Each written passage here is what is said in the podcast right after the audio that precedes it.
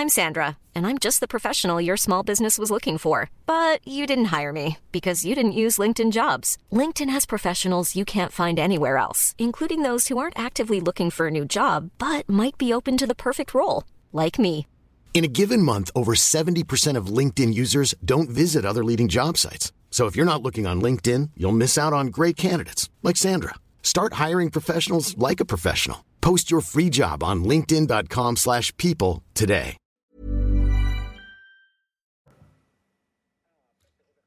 Bonjour à tous et bienvenue à l'heure des pros ce matin. Elle s'appelle Marina Ovzianikova. Elle est journaliste, elle a 44 ans. Elle est née à Odessa d'un père russe et d'une mère ukrainienne. Et hier soir, lors du journal télévisé le plus regardé de Russie, elle est entrée sur le plateau. Elle s'est placée derrière la présentatrice et elle a brandi une pancarte. Non à la guerre, ne croyez pas à la propagande. On vous ment ici. Les Russes sont contre la guerre. La scène a duré moins de 5 secondes avant que le réalisateur diffuse des images pour qu'on ne voit plus Marina Ovzianikova.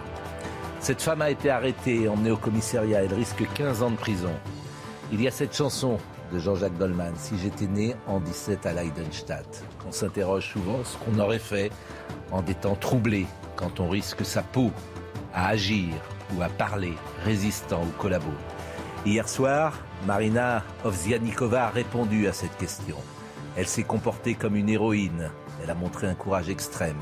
Elle a défendu la liberté au risque de perdre la sienne. Puisse la Providence veiller sur elle.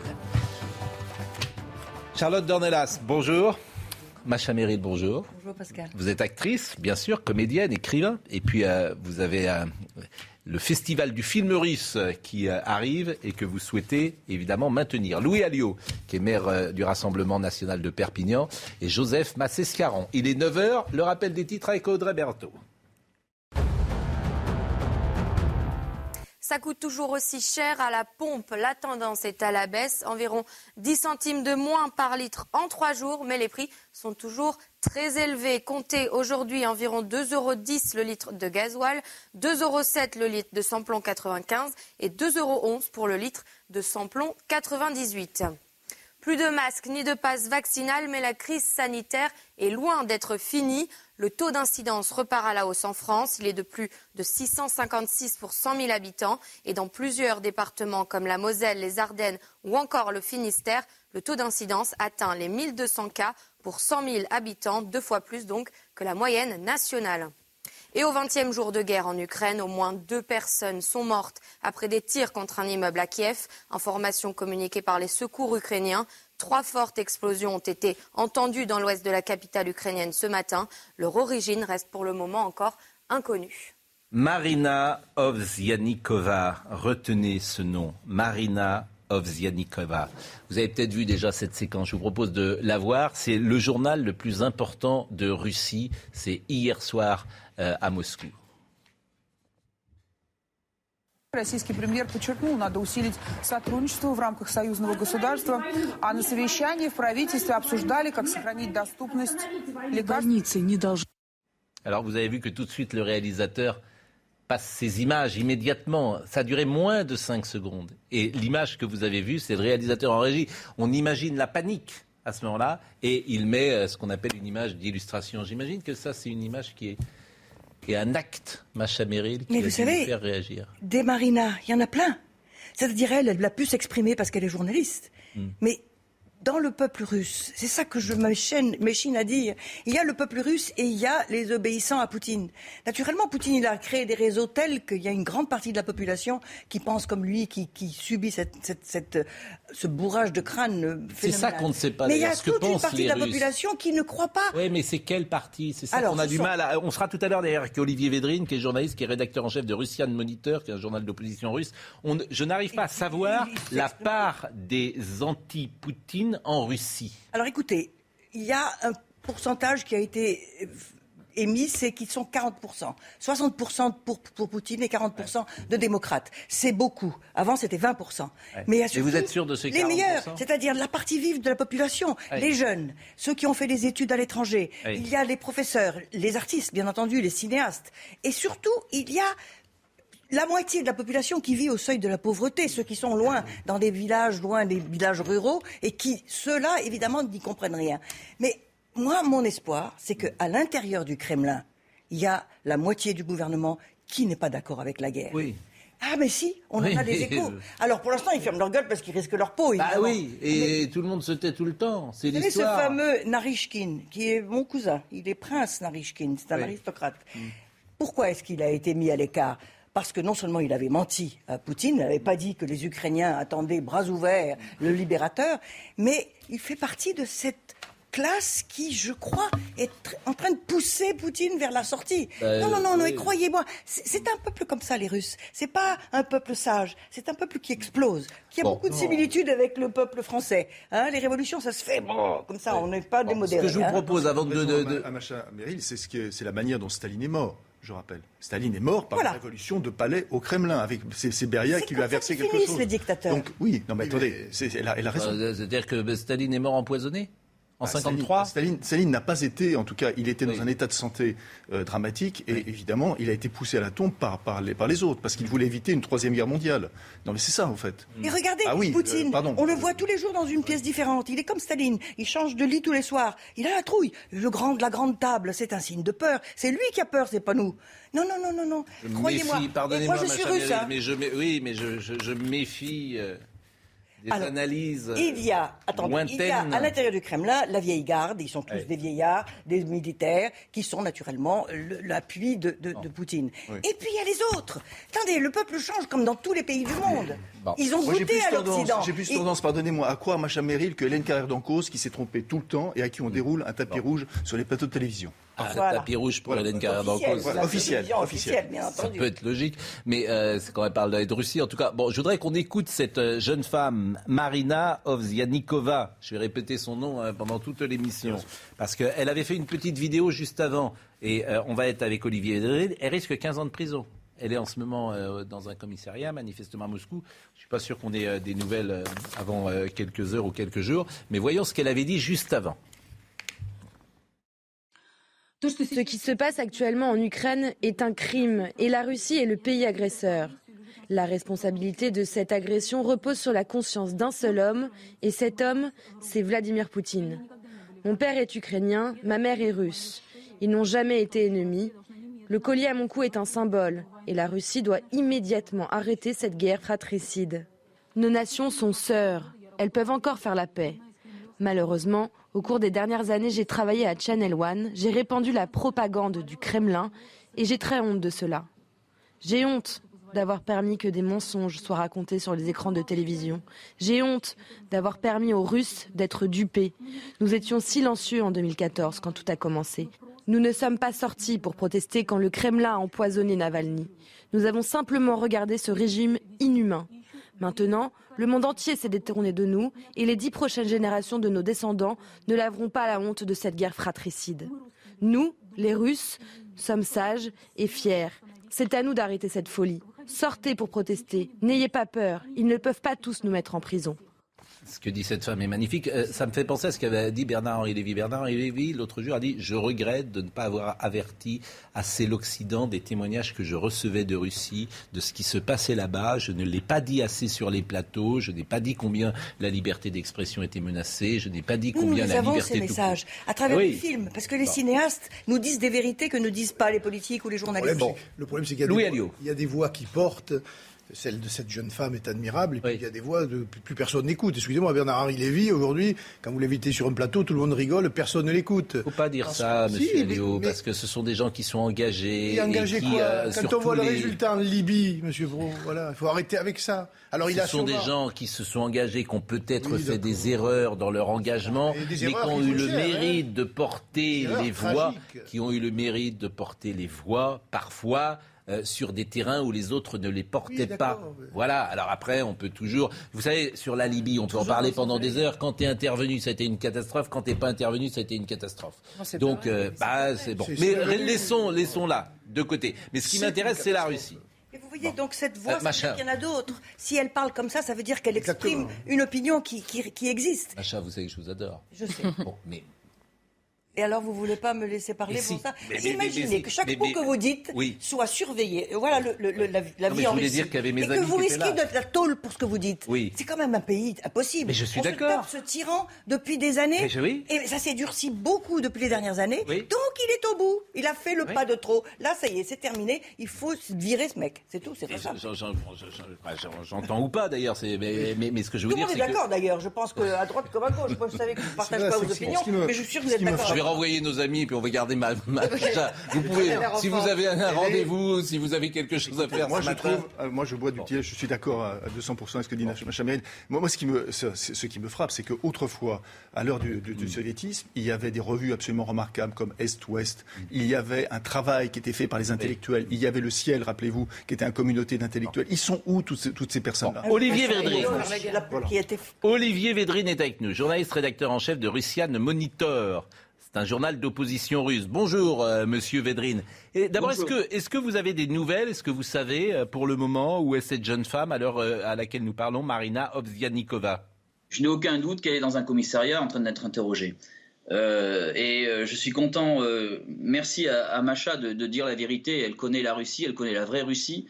quand elle parle des pourcentages, c'est à peu près ça. Mais je, je, tiens à dire, dans les pourcentages, en Russie, il y a 40% de retraités ces 40% de retraités, c'est véritablement la masse qui vote Poutine. Et celle qui ne veut pas Poutine, c'est les jeunes, les trentenaires, la masse qui, elle, peut faire une nouvelle Russie. Et actuellement, euh, Poutine est véritablement met en prison la Russie et prive la jeunesse d'un futur. Et c'est un, c'est un criminel par rapport à l'Ukraine et un criminel par rapport à la Russie. Et ce qu'on dit, nous, dans l'opposition russe, c'est qu'on est, on aime la Russie parce qu'on est contre Poutine. Bon, comment vous voyez les choses? Comment elles peuvent évoluer? Je, vais vous prendre un exemple. Euh, Russian Monitor, c'est 500 000 visiteurs uniques par mois. D'accord? Avec Russian Monitor, nous avons eu une réunion euh, avant la guerre à Kiev avec les amis, euh, de, les anciens d'Open Russia de Memorial. Nous avons ouvert avec mon ami Ilya Ponomarev et d'autres de, de ces différents groupes par télégramme un canal qui, est sur la plateforme du centre russe anti-guerre qui s'appelle Matin de février, où nous diffusons les informations, les, vérités qui se passent en Ukraine vers la Russie. Et nous allons faire la même chose dans quelques jours par un canal Telegram de ce qui se passe en Russie vers l'Occident. Parce qu'il n'y a aucune autre possibilité. J'entends bien, mais euh, euh, la sortie de ce conflit d'abord et la sortie de Poutine ensuite. Est-ce que vous imaginez un scénario? Alors, j'en ai discuté avec mon, ami Ilya Ponomarev dernièrement. Euh, il n'y a aucun doute pour nous que c'est le début de la fin et c'est le pas de trop.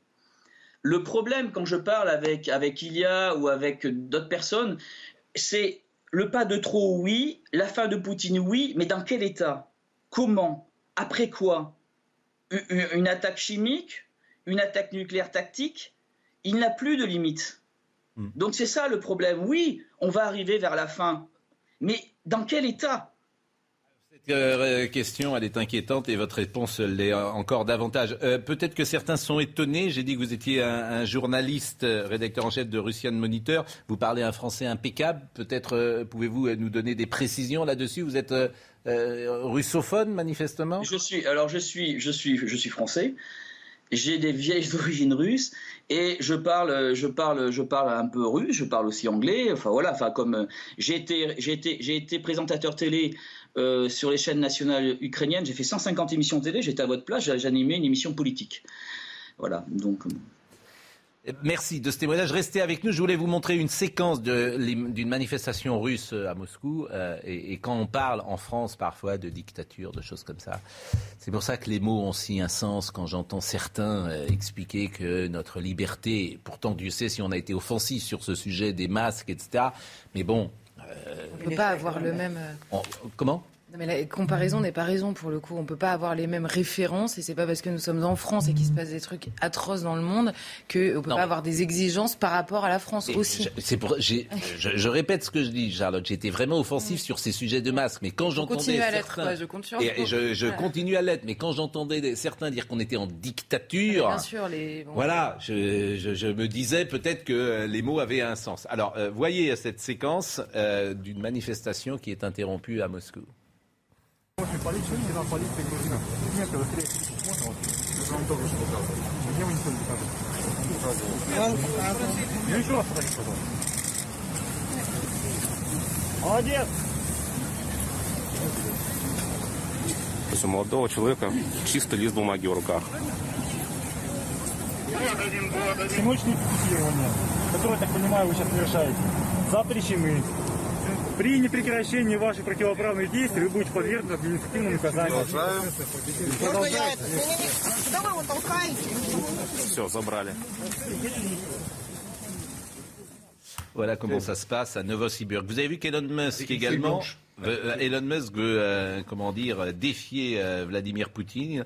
Elon Musk, qui est le patron de Tesla et de l'entreprise spatiale SpaceX, combat d'homme à homme, dit-il, et il a tweeté cela, donc ça a fait réagir sur les réseaux sociaux. C'est très important ce que vous avez dit sur le vocabulaire, mm. parce que même le mot nationaliste n'a pas le même sens en Ukraine et nous c'est pas le même tout à fait on, on, les a mis c'est les Russes qui voudraient un peu les, mm. les rendre fascistes. Ils ne sont pas fascistes. Oui, mais vous conviendrez aussi que euh, des gens euh, que je vois en France avoir honte de porter le drapeau bien que ce soit bien chez nous comme ça. Et, ils portent le drapeau ukrainien, donc ça m'amuse aussi un peu. C'est-à-dire que le nationalisme, c'est bien pour défendre l'Ukraine, mais quand il s'agit de ah, défendre la France, c'est pas possible. Mais non, mais c'est vrai. c'est vrai. C'est vrai, je peux que le dire. Alors, il est 9h15, c'est le rappel des titres dans une seconde, avec Audrey Berthaud. À moins d'un mois de l'élection présidentielle, le gouvernement fait un geste salarial. Il promet une augmentation générale pour les 5,7 millions de fonctionnaires. Le point d'indice qui sert à calculer la rémunération des agents publics sera dégelé avant l'été. Des négociations vont avoir lieu pour fixer le montant de cette revalorisation. Ça coûte toujours aussi cher à la pompe. La tendance est à la baisse, environ 10 centimes de moins par litre en 3 jours. Mais les prix sont toujours très élevés. Comptez aujourd'hui 2,10 euros le litre de gasoil, 2,07 euros le litre de samplon 95 et 2,11 euros pour le litre de samplon 98. Enfin, au 20e jour de guerre en Ukraine, au moins deux personnes sont mortes après des tirs contre un immeuble à Kiev. Information communiquée par les secours ukrainiens. Trois fortes explosions ont été entendues dans l'ouest de la capitale ce matin. Leur origine reste pour le moment encore inconnue. Il y a des mystères mystérieux, euh, Louis Alliot. Marine Le Pen, plutôt pro-Poutine. Bon, plutôt. Plutôt aimable avec euh, Vladimir Poutine, comme Éric Zemmour ou comme d'autres. Comme Emmanuel Macron. Oui, ah bah, non, ah bah, pardonnez-moi. On insiste, mais je suis désolée. On insiste depuis deux semaines parce que la propagande, elle n'est pas qu'ailleurs dans le monde. On insiste depuis deux semaines sur la proximité d'Éric Zemmour et de Marine Le Pen avec Vladimir Poutine. Qu'ont dit Éric Zemmour et Marine Le Pen depuis des années qu'il est inconscient pour nous Français, de ne pas discuter avec un pays qui géographiquement est imposé. Eh ben justement, Macron le fait. C'est exactement ce que je dis. Eh ben oui, mais Emmanuel pas, Macron, c'est pas, c'est pas adhéré. Hein. on a, on mais Emmanuel Macron a de guerre, etc., la même chose. donc, donc le mystère mystérieux. On peut rajouter Nicolas Sarkozy. Je le reproche certainement Nicolas Sarkozy pas. Alors, bah, Nicolas Sarkozy il est allé en Géorgie et puis il avait sait, entre guillemets. On sait aussi les rapports qu'il avait. On ne peut pas réécrire l'histoire tout le temps en permanence parce qu'elle faut. Le mystère mystérieux, c'est que Marine Le Pen, on pourrait imaginer. Je suis sûr, moi, il y a des choses parfois en politique, je ne comprends pas tout. Hein. Éric Zemmour, il plonge parce qu'effectivement, il a une proximité avec euh, Vladimir Poutine. Marine Le Pen. Il plonge pas pour ça? Il plonge pas pour ça, à mon avis. Vous avez peut-être raison d'ailleurs, il plonge peut-être pour d'autres raisons. Mais Marine Le Pen. des réfugiés ukrainiens, je pense. sans doute. Quoi, en tout cas, c'est possible. Plus que sur les rapports. Et Marine Le Pen, qui fait une campagne, alors vraiment, on l'a prise au départ. On, aurait dû l'écouter, Marine Le Pen. On aurait dû l'écouter. Quand elle a dit le calme des vieilles troupes, tout le monde a souri. En fait, c'est exactement ça. C'est-à-dire qu'elle avait, parce qu'elle a beaucoup d'expérience, anticipé ce qui se pourrait se passer. C'est qu'une campagne, c'est long. Une campagne, c'est de l'expérience. Une campagne, c'est des personnalités qui se révèlent. Donc là, on a vu effectivement Valérie Pécresse et d'autres, parfois, bah, on a eu accès à leur personnalité. Manifestement, ça n'a pas euh, se matché, euh, comme on dit. Et elle, elle ne euh, bénéficie pas du contre-coup de son soutien à Poutine. Comment vous expliquez ça?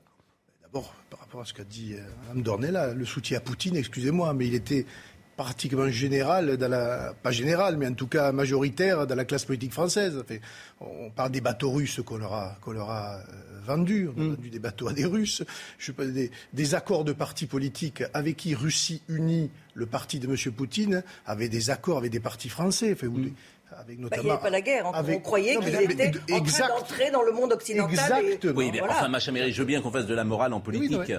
Mais à Ah ce oui, moment-là, ah on bah va écoutez, vendre. si, il faut faire de la morale en politique. Ah bah, alors, alors, très bien, mais alors on va pas aller faire la Coupe du Monde au Qatar. Exactement, voilà. On va pas vendre de- des ben, armes à l'Arabie Saoudite. Moi je veux bien, ça me dérange Chinois, pas. Mais à ce moment-là, on va être tout seul. Hein. On parle plus aux Chinois. Non mais je veux bien. Ah, c'est la loi du commerce, c'est ça. Si le commerce, c'est le. Et puis vous, Oui. qui êtes comédienne, vos films, faut pas les vendre ailleurs. Hein. Uniquement sur le sol français. Hein. Soyez tranquille. Il Non, non, mais vous voyez ce que je veux dire. Et puis, pas. et puis la Alors- musique de Michel Legrand, faut qu'elle soit nulle part dans des pays où euh, il y a la Nous dictature. sommes Vous voyez ce au-dessus que je veux dire partis. Ah La ouais, bah, vous culture êtes- est au-dessus. Ah bah oui. Ah on bah va ça- en parler, ah, La j'espère. culture est au-dessus, d'accord. Oui, Donc oui, les oui, sportifs, oui. ils n'ont pas le droit d'aller, mais euh, les, les gens de comédiens, ils ont le droit d'y Oui, aller. oui, pour répandre la bonne parole, je suis désolée. Bon. Parce que c'est par nous que ça passe. Oui, Beaucoup plus que par vos chicaniers. Et puis ça vous. Il y a une exception culturelle française. Ah. Oui, non mais D'accord. Vous voyez bien, je, je- je vous taquine un peu en disant cela. Je vous taquine un peu, mais un peu provocateur. un peu provocateur. Non mais non mais c'est un- pas pas assez habituel, hein. Il faut pas. non mais vous voyez bien ce que je veux dire. C'est que si on se met à faire de la morale, Oui. et pourquoi pas? Mais alors faut l'appliquer partout. Non, mais c'est sûr. Oui, Donc, mais on peut ne pas être rigide, psychorigide. On peut aussi euh, écouter un peu les gens avec qui on n'est pas d'accord. Donc, Sinon, on la serait question- jamais là à côté de vous. Donc, euh, enfin, la question, Oh, c'est oui, il faut discuter avec tout le monde, mais quand il y a des faits exceptionnels, extraordinaires, graves, ça n'empêche pas de prendre position et de, mettre, de dire les choses que l'on pense. Et sur la Russie aujourd'hui, qui est l'agresseur dans cette affaire, il faut le dire. Mais on peut dire aussi que cette Mais agression... pourquoi elle, elle en bénéficie Pourquoi elle, ne- comment dire, on- elle aurait pu être, euh, comment dire, euh, les, les gens auraient pu la sanctionner? Pas du tout. C'est ça qui Parce m'intéresse. que quoi qu'elle fasse, de toute façon, elle était critiquée. Donc que ce soit pour la Oui, mais là, elle monte, ceci, elle, monte Donc- et elle, mais elle creuse l'écart avec euh, Valérie Pécresse, avec Éric Zemmour. Oui, parce que c'est ce que vous disiez au départ. Oui. On- elle développe euh, son, son- son programme politique depuis déjà septembre et on a toujours dit qu'en plus des questions euh, qui reviennent à l'actualité, que ce soit la sécurité, etc., l'immigration, le pouvoir d'achat. Qu'est-ce qu'il reste à la fin du mois dans la poche des Français? Personne ne s'en occupait. Depuis septembre, on a dit attention au prix de l'essence. Avant la guerre, hein, c'était déjà un problème pour les Français. Et les Français voient bien, voilà, ils se rendent compte que, et maintenant j'espère qu'on va pouvoir ouvrir le débat. Bon, euh, écoutons le président Zelensky appelle aux soldats russes. Aux appelés russes, aux officiers russes, écoutez-moi, vous l'avez déjà compris, vous n'obtiendrez rien de l'Ukraine, vous prendrez seulement des vies, mais les vôtres seront fauchés aussi. Pourquoi devriez-vous mourir? Je sais que vous souhaitez survivre. Je vous donne une chance. Si vous vous rendez à nos forces, vous serez traité comme vous devez l'être, décemment. Meryl. Il n'est pas formidable? Voyez les acteurs comme c'est puissant? Non, non, non, mais sans blague. Parce que c'est le même métier que vous, sauf qu'on le fait mieux.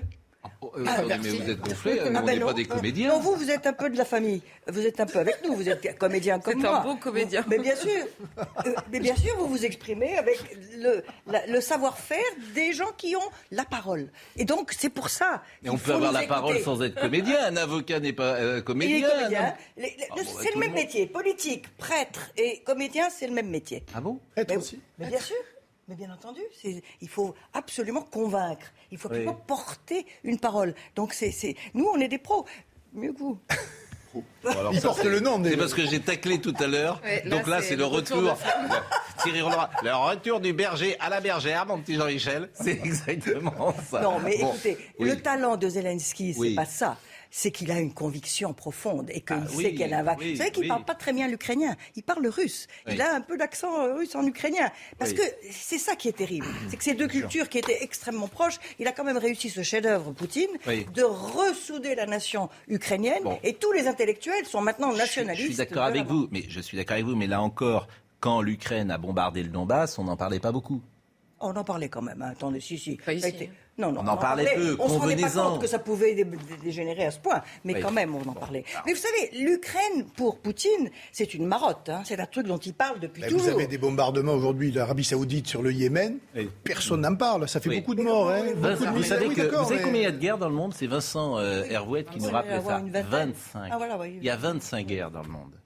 Donc, et ce qui est extraordinaire, cette guerre en Ukraine, déjà, elle a commencé donc il y a 15 jours. Déjà, ce matin, elle ne faisait plus la une de l'actualité. En tout cas, pas tout le temps. On en parle euh, ce matin. Bah, on, en parle. Alors, s'il occupe qui est une sorte de, d'Odessa, là, je vous dis, les Américains y vont. Là, je, vous fais une prédiction aujourd'hui. Je vous dis que comme il faut. Il y a un type que j'aime beaucoup, c'est Alain Boer, vous l'invitez de temps en temps. Il a dit, avec les Russes, il faut parler le russe. C'est quoi parler russe? Mm. C'est envoyer les troupes. Il faut que les Américains me dégainent. Et à partir du moment où il y aura... Si vous, pensez que c'est la, solution guerre, euh, Je ne pense, j'en vois pas d'autres. Non, moi je pense que le, la Turquie ou l'Israël ont un rôle à jouer important, qui est en train d'être joué d'ailleurs. Plus discrètement. Plus discrètement que nous, parce que nous on se met en scène. Hein.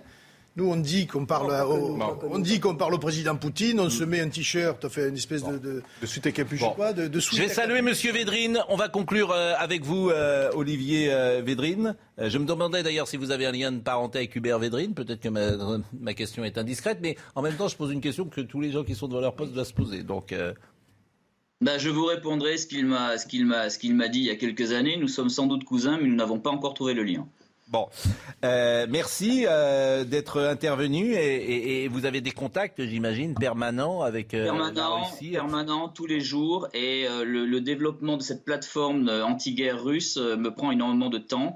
Et je suis, on m'a demandé de venir, enfin mes amis m'ont demandé de venir à Paris justement pour témoigner à l'ouest, je dirais, de l'Europe et à l'ouest en général de, de, de, notre travail. Parce que là, en ce moment, vous êtes Olivier, vous êtes où? Je suis à Paris, euh, j'ai atterri, à Paris avec une valise et mes deux chats. Euh, j'ai dormi dans les bunkers. Euh, les quartiers qui sont bombardés sont des quartiers, notamment en Bologne, j'y ai vécu. Donc euh, voilà, ça fait que quelques jours que je suis à Paris. Bon, bah, déjà, si vous avez deux chats, vous pouvez rencontrer Marine Le Pen parce qu'elle vous accueillera avec euh, plaisir, je pense. Puisque... La liaison est bonne. Hein. mais non, mais Madame Marine Le Pen adore les chats, donc vous, elle, pourra vous écouter et, tant mieux pour elle. Euh, Olivier, dernière chose pour comment dire prendre contact avec vous, en tout cas avec votre média. Comment on fait bah, vous, vous, vous, vous, me contactez, euh, je, donnerai mon, mon adresse email à, à, à, la régie et vous pouvez me contacter par email. Hein. Pas de plateforme pour le moment sur lequel on peut aller ou on peut lire si, si, vous avez, vous avez le canal Telegram, je, je vous enverrai le lien. D'accord, le, canal, Telegram. Bon, moi ce que je vous propose, c'est qu'on garde le contact ensemble de toute façon, parce que votre témoignage nous intéresse et on va marquer une pause et on va parler de face aux Français hier soir entre le cirque d'hiver et le Jamel Comedy Club. C'est le stand-up. On met quelqu'un au milieu. Il y a plein de gens autour. Alors ça, c'est de la comédie pour le coup. Vous avez vu réussi, hein. il faut, Comment Il faut savoir rester debout sur une scène. Hein. Et ça, ça prend ça. Hein. Ah bah oui, mais ah hier, bah c'était un stand-up. Oui, Vous avez vu face aux Français? Alors et puis alors les petits candidats, on les met de côté parce que bon ceux-là ils n'ont pas le droit de parler. Mais les grands candidats, stand-up au milieu, cirque d'hiver, c'est bien, c'est la présidentielle, c'est nouveau. À tout de suite. On va parler donc de, ce stand-up, puisque généralement, euh, désormais, la, campagne présidentielle, c'est un stand-up. Donc, euh, cirque d'hiver, et puis on fait venir les candidats, et puis entre le Jamel Comedy Club et, et le cirque d'hiver, on interroge les comédiens. Les comédiens, non, les candidats. Mais il est 9h30, le rappel des titres, avec Audrey Perto. En Chine, des millions de personnes confinées à Shenzhen face à une flambée des cas. Près de 3400 nouveaux cas de coronavirus ont été recensés, un nombre record depuis le début de l'épidémie. Et en raison de ce pic, les autorités ont décidé de fermer les écoles de Shanghai ainsi que des villes entières du nord-est du pays. Plus de masques ni de passe vaccinal, mais la crise sanitaire est loin d'être finie. Le taux d'incidence repart à la hausse en France. Il est de plus de 656 pour 100 000 habitants. Et dans plusieurs départements comme la Moselle, les Ardennes ou encore le Finistère. Le taux d'incidence atteint les 1200 cas pour 100 000 habitants, deux fois plus donc que la moyenne nationale. Ça coûte toujours aussi cher à la pompe. La tendance est à la baisse, environ 10 centimes de moins par litre en trois jours, mais les prix sont toujours très élevés. Comptez aujourd'hui 2,10 euros le litre de gasoil, 2,07 euros le litre de samplon 95 et 2,11 euros pour le litre de samplon 98. Face aux Français, c'est donc euh, hier soir les huit candidats sur TF1. Marine Le Pen était là. Ça vous choque par exemple que les autres candidats, Louis Elliot, n'étaient pas présents Jean Lassalle par exemple, qui n'était pas là euh, Oui. Honnêtement, oui. Ils ont eu les 500 signatures. Ils sont candidats à l'élection présidentielle. Je trouve ça particulier. moi, je suis d'accord avec vous. On en a parlé hier, c'est quand même très, très étonnant, où il y a euh, des candidats, où, les règles sont les mêmes. Disons bien que c'est les règles de l'ARCOM. Oui. Là, pour le coup, la chaîne n'y est pour rien. Oui, je suis pas sûr que ce bah soit. si, l'équité, l'équité, c'est en fonction des pourcentages. Mmh, je suis pas. On est encore des dans pourcentages un de quoi mmh. Alors, ça dépend des sondages, du ah poids électoral et euh, du nombre d'élus. Bon, euh, comment vous avez trouvé le Vous avez regardé un peu vous ça, vous a plu Non, vous ne regardez pas? Non, mais qu'est-ce que vous avez fait hier soir alors? Bah, Enfin. Vous, préparez, ça vous intéresse pas les... J'ai regardé une série sur Netflix. Si vous me, si vous me demandez, je vous réponds très ah franchement. vous êtes journaliste, vous venez travailler le lendemain, parler, vous venez commenter quelque chose que vous n'avez pas vu. Non, je, je préfère. D'ailleurs, je ne vais pas commenter. Je vais passer. Non, je, je, vais passer. Non, mais je vais passer la parole. Qui je vais passer. Je, je vais pas faire. Je vais pas faire comme Finkielkraut qui parle des films qu'il n'avait pas vus. Non, moi, je, tout simplement, je ne vais pas en parler, tout simplement, parce que le, le cette cette ode à la forme. Euh, qui étouffe le fond en permanence, très franchement, j'ai vraiment du mal en tant qu'ancien journaliste politique. Déjà que cette campagne est une campagne escamotée, si en plus ces bouts de campagne, ces lambeaux de campagne, que dis-je, ces confettis de campagne qu'on nous concède, on doit, ça doit être évidemment l'ode à la forme, non, merci, très peu pour moi. Je mérite mieux. Euh, Malheureusement, c'est euh, l'américanisation de la vie politique. Euh, c'est tout. C'est du spectacle aujourd'hui, la politique. Oui, mais bon, ça l'a toujours été, honnêtement. Avec un peu plus de fonds, quand même. Alors, visiblement, face à la guerre, ça réunit hier 4 millions euh, de, Français. 4 millions de Français, 19% de part hein. de marché. C'est pas, c'est pas un franc succès. C'est pas un franc succès, 4 millions de Français. En pleine présidentielle, on est à moins de 30 jours. Euh, bon, c'est vrai que c'était mal foutu. Ah bon Ils étaient tout comme des poireaux sur le truc, c'était pas bien. Des poireaux Oui, parce que tout. C'était mal, mal photographié, ils étaient tous de trabiole. Bon, moi, je vais vous dire, c'était très ennuyeux. C'était des poireaux de trabiole oui. Ah non, mais c'est. Moi, je me suis endormie parce que je savais que je devais venir chez vous tôt le matin, donc je me suis endormie. Magnifique. Je salue nos amis de TF1 qui regardent, ça doit leur faire euh, plaisir. Bon, alors, euh, on va pas tout réécouter, mais ce qui m'intéressait, c'est un peu ce qu'ont dit les candidats uniquement sur euh, l'Ukraine et la Russie, bien évidemment. Donc, le président Macron, qu'a-t-il dit? Il faut parler à Poutine. Écoutons. L'Europe ne peut pas être en sécurité et en paix si elle ne parle pas à la Russie, si elle ne construit pas avec la Russie parce que c'est notre histoire et notre géographie. Donc pas de naïveté, pas de raccourci non plus, mais une volonté d'avancer. C'est pour ça que dans les prochaines heures, je parlerai encore à Vladimir Poutine, sans naïveté, mais pour essayer d'éviter le pire dans la guerre qu'il a décidée contre l'Ukraine, et essayer le plus vite possible d'obtenir le cessez-le-feu et une architecture de paix. Bon, là, il est dans son rôle, ce que vous avez dit tout à l'heure, il faut continuer à parler. Marine Le Pen, c'est plus intéressant parce qu'elle a une position un peu différente. Et elle a une position pour, pour te dire que beaucoup de Français vont comprendre. C'est-à-dire qu'elle dit, ça fait deux fois qu'elle utilise la même euh, expression, harakiri. Bon, c'est bien euh, les sanctions, mais à l'arrivée, les sanctions qu'on prend sur la Russie, la Russie va en prendre contre nous, et c'est nous peut-être qui allons être... Euh, c'est une contribution de tous les Français à ce qui se passe. Alors on paye un peu plus l'essence, mais c'est pour l'Ukraine. Moi je trouve que, bien sûr, c'est un sacrifice, mais on le sait. Et, écoutez, est-ce qu'il ne faut pas tout de même, à un moment donné, une espèce de solidarité à l'Ukraine? Mais attendez, je pense qu'il y a des gens qui peuvent se passer, qui peuvent faire des sacrifices sur l'essence, d'autres qui n'arrivent pas à nourrir eh ben, On essaye de, les aider un peu avec les 15 centimes et tout ça. C'est bien. On revient bien à la question du pouvoir d'achat, que oui, vous très justement. Et, Marine Le Pen, c'est la, seule qui en parle. Ça montre une cohérence dans la campagne c'est la seule qu'on parle. Donc on va l'écouter. Je vous donne la parole, euh, Monsieur Alliot. Vous ne vouliez pas des sanctions les plus dures, de la sortie du système international bancaire, par exemple. Vous étiez contre. Madame, ce que je ne veux pas, c'est que le prix du gaz soit multiplié par 8. C'est que le prix du pétrole soit multiplié par 2. Ce que je ne veux pas, c'est que le prix de l'électricité, qui est euh, attaché au prix indexé sur le prix du gaz, augmente d'autant. Ce que je ne souhaite pas, c'est que les Français se fassent harakiri au motif de sanctions décidées par nos dirigeants et qui en réalité ne euh, s'attacheraient pas à la vie quotidienne de nos compatriotes. Alors ça, c'est un positionnement différent des autres, cohérent. Elle ne fait pas la morale, elle pense aux Français euh, qui l'écoutent, et ça peut s'entendre. Oui, parce qu'en fait, il y, a deux choses. Il y a certains pays se sont mis dans la main des Russes pour l'approvisionnement de leur économie, qu'on le veuille ou non. Les Allemands, leur industrie est totalement dépendante du gaz russe. Sauf que on nous dit qu'on fait des sanctions et qu'on interdit le fameux SWIFT, sauf pour le paiement du gaz russe. Exactement. Donc les prix montent à cause du conflit et en plus les Russes, les Russes empochent un surplus euh, dire, de devises parce qu'ils vendent leur gaz à l'Allemagne, etc. C'est ça qu'il faut, qu'il faut relever. Donc si on veut faire un effort, il faudrait que tous les pays producteurs de pétrole, les amis, je m'excuse de M. Macron, le Qatar, l'Arabie saoudite, etc., s'entendent, l'Algérie, s'entendent pour que les prix du pétrole ou du gaz baissent. Et à ce moment-là, la Russie serait bien embêtée. Mais là, aujourd'hui, c'est tout bénéfice on, fait la morale aux Français en disant on prend des sanctions, Poutine abominable, etc. Ok, mais par ailleurs, sous la table, le SWIFT sur le pétrole et le reste continue à fonctionner. Et c'est ça qui est très hypocrite dans l'affaire. Mais non, c'est ce qui va se passer. Ils vont être obligés de baisser les prix. Tous les, autres, tous les pays producteurs. J'espère. Mais c'est obligé. Bah, pour l'instant, l'Arabie Saoudite est concentrée sur les exécutions de masse. Hein. Mais ça, ça nous dérange moins, apparemment.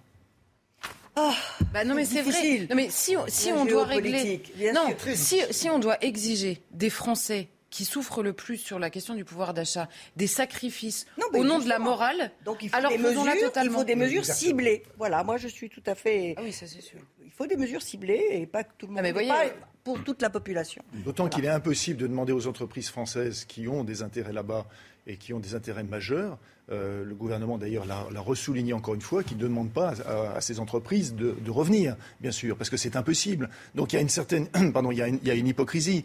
Et quand vous entendez à côté les Américains qui disent, bah, moins de gaz, fermer le robinet de gaz, fermer le robinet de pétrole, c'est extrêmement commode de la part de ceux qui sont quand même à l'origine, qui ont allumé l'étincelle, pardon, dans un baril de poudre, près d'un baril de poudre. Je trouve que c'est quand même assez farce. Bon, Éric Zemmour, parce qu'on va dépasser tous les candidats qui étaient présents hier, Éric Zemmour euh, refuse euh, de qualifier euh, Vladimir Poutine de dictateur. Quelle est la nature de Vladimir Poutine? Est-il un dictateur?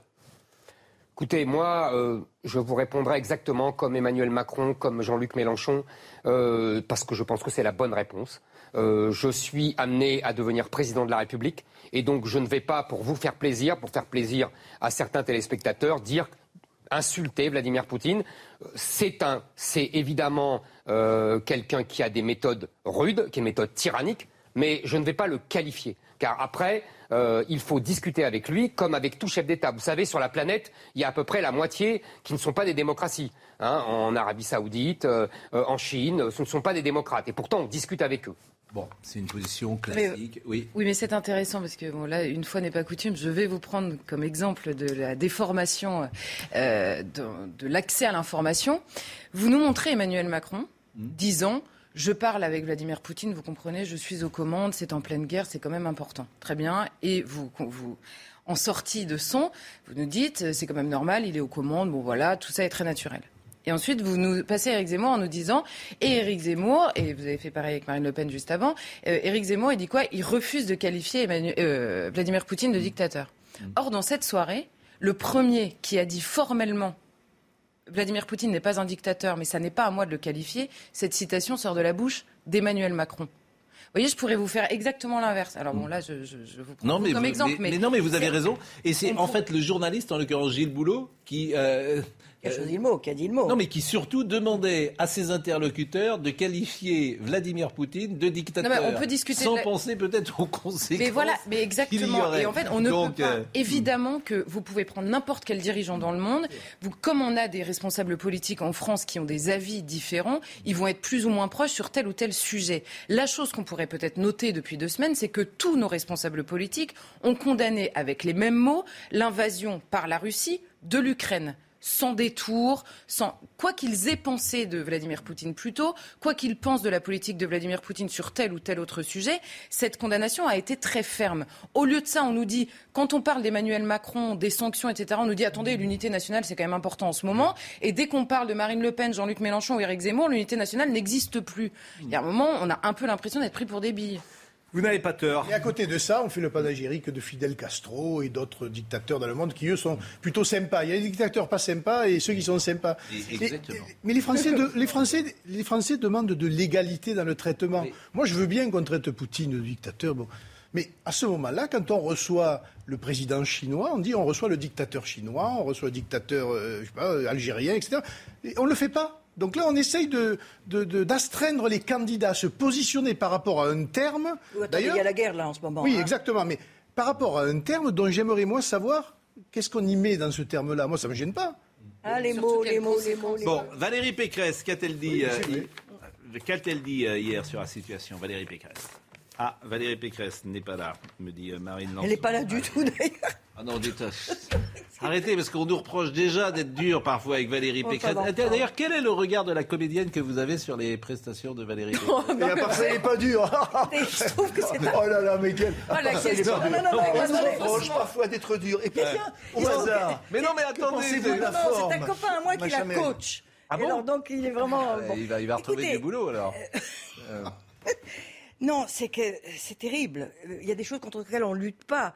On ne peut pas lutter contre une éducation tellement bourgeoise que chaque mot qui sort est déjà lointain elle peut pas être proche. C'est ça qui est terrible. Giscard n'était pas sorti des eh ben oui, ben, il a payé et il était, euh, il pouvait parler. Ah oui, ben, à la euh, fin, tout le monde s'est moqué de lui. Au, oui, mais il, a été ridiculisé par tous les, les humoristes. Ça. oui, c'est vrai. Donc quand on est un bourgeois, on peut pas parler très au peuple. Difficile, ah très difficile. Il faut vaincre ça.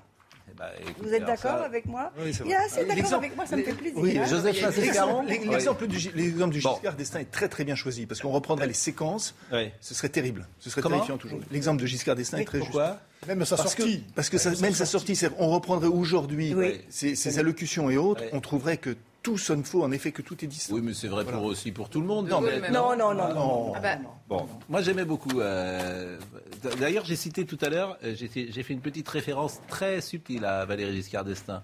Ça vous a échappé. J'ai dit puisse la Providence mm. veiller sur elle. C'était ses derniers mots euh, qu'il avait dit, la Providence, quand il était parti, qu'il avait dit au revoir. Puisse la Providence. C'était de Peggy. La Providence? Bah oui. Ah bon Pas de euh, euh, Vous avez des références, heureusement. Bah oui, bah on a des références. Et, euh, Audrey Berthaud le rappelle des titres.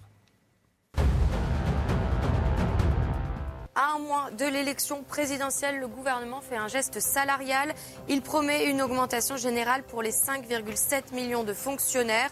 Le point d'indice qui sert à calculer la rémunération des agents publics sera dégelé avant l'été. Des négociations vont avoir lieu pour fixer le montant de cette revalorisation. Ça coûte toujours aussi cher à la pompe. La tendance est à la baisse, environ 10 centimes de moins par litre en trois jours, mais les prix sont toujours très élevés. Comptez aujourd'hui 2,10 euros le litre de gasoil, 2,07 euros le litre de samplon 95 et 2,11 euros pour le litre de samplon 98. Enfin, cet acte de courage en Russie. Hier, une journaliste de la première chaîne de télévision nationale russe a interrompu le direct, pancarte à la main, pour dénoncer la guerre en Ukraine.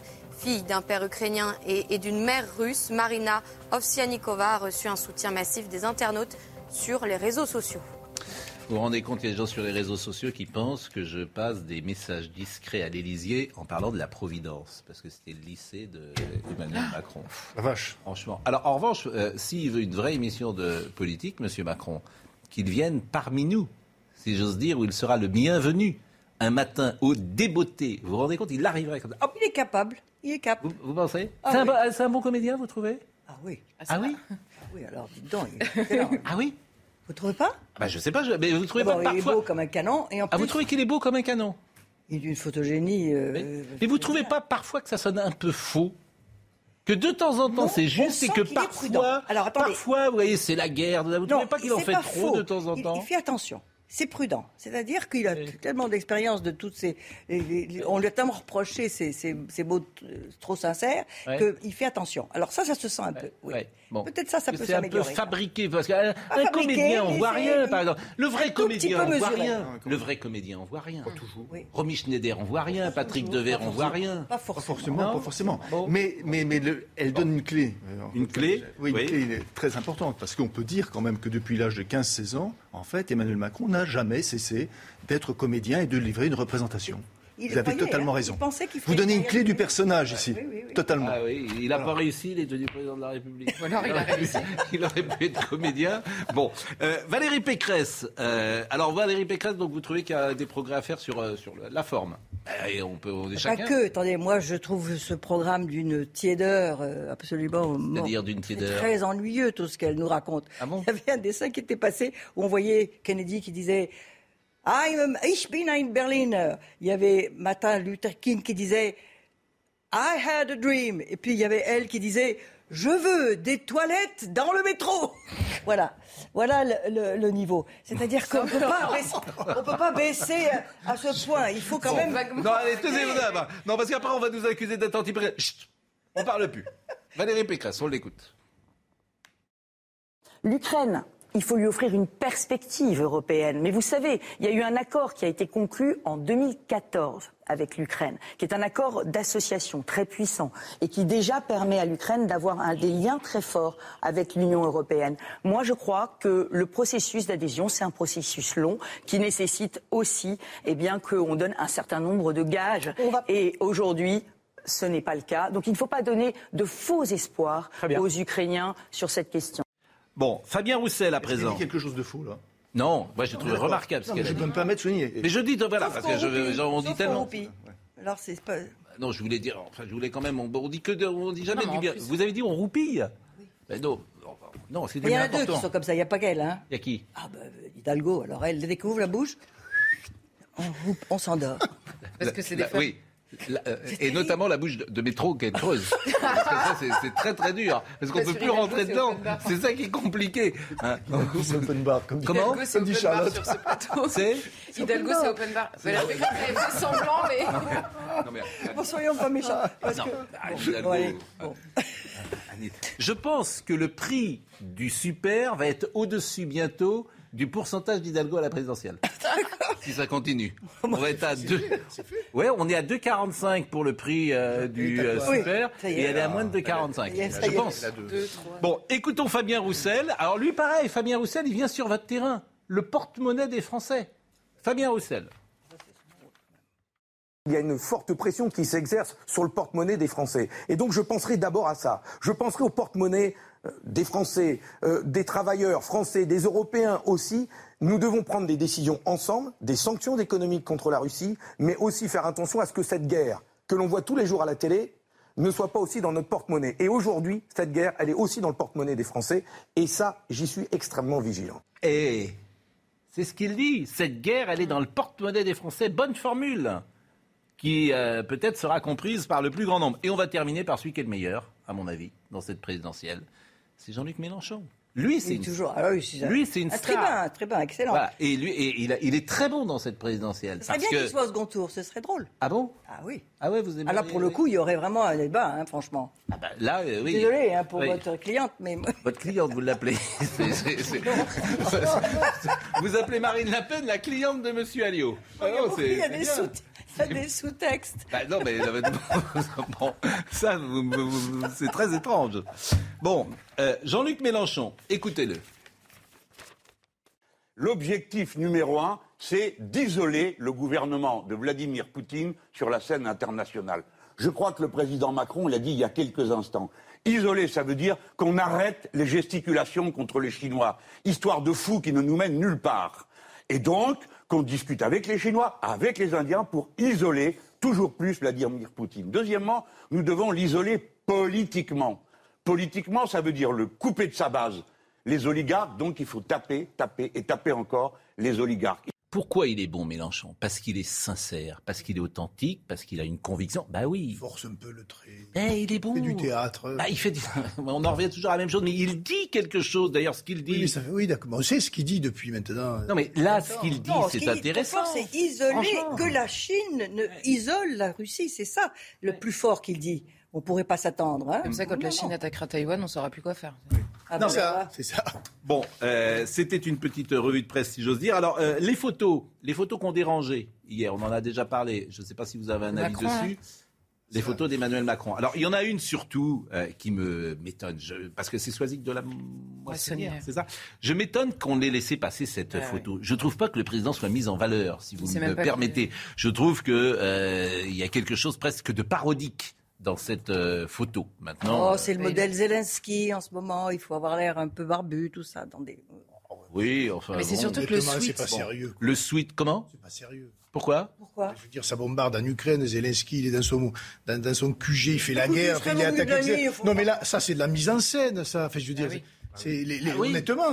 Oui, mais tout est mis en scène en politique, par définition. Non, mais il est président de la République. Il- C'est pas un politique comme un autre. Il se met pas en scène, il est pas. Oh, écoutez, Ça vous choque? Oui. À moi, oui. Ah, les anglo-saxons, c'est pas comme ça. Hein. Trudeau, j'ai été reçu un jour de Noël, il était en sweatshirt.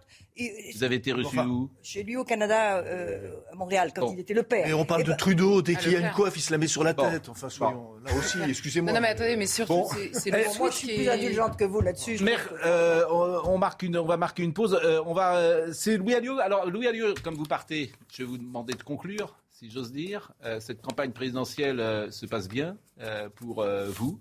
Euh, et- Est-ce que vous direz, elle démarre oui, sur le peut-être. terrain? Oui, mais vous savez quand est-ce qu'elle va eu lieu la vraie campagne présidentielle? Entre les deux tours. Bonne réponse Bah, de. Macha Merrill. C'est là. que- Ça sera que ça. Et les, On oublie tout. et les législatives. Mais la vraie campagne, elle commence le 10 avril au soir. Oui, moi aussi, je pense. Ça sera que ça. Et là, il y aura choc.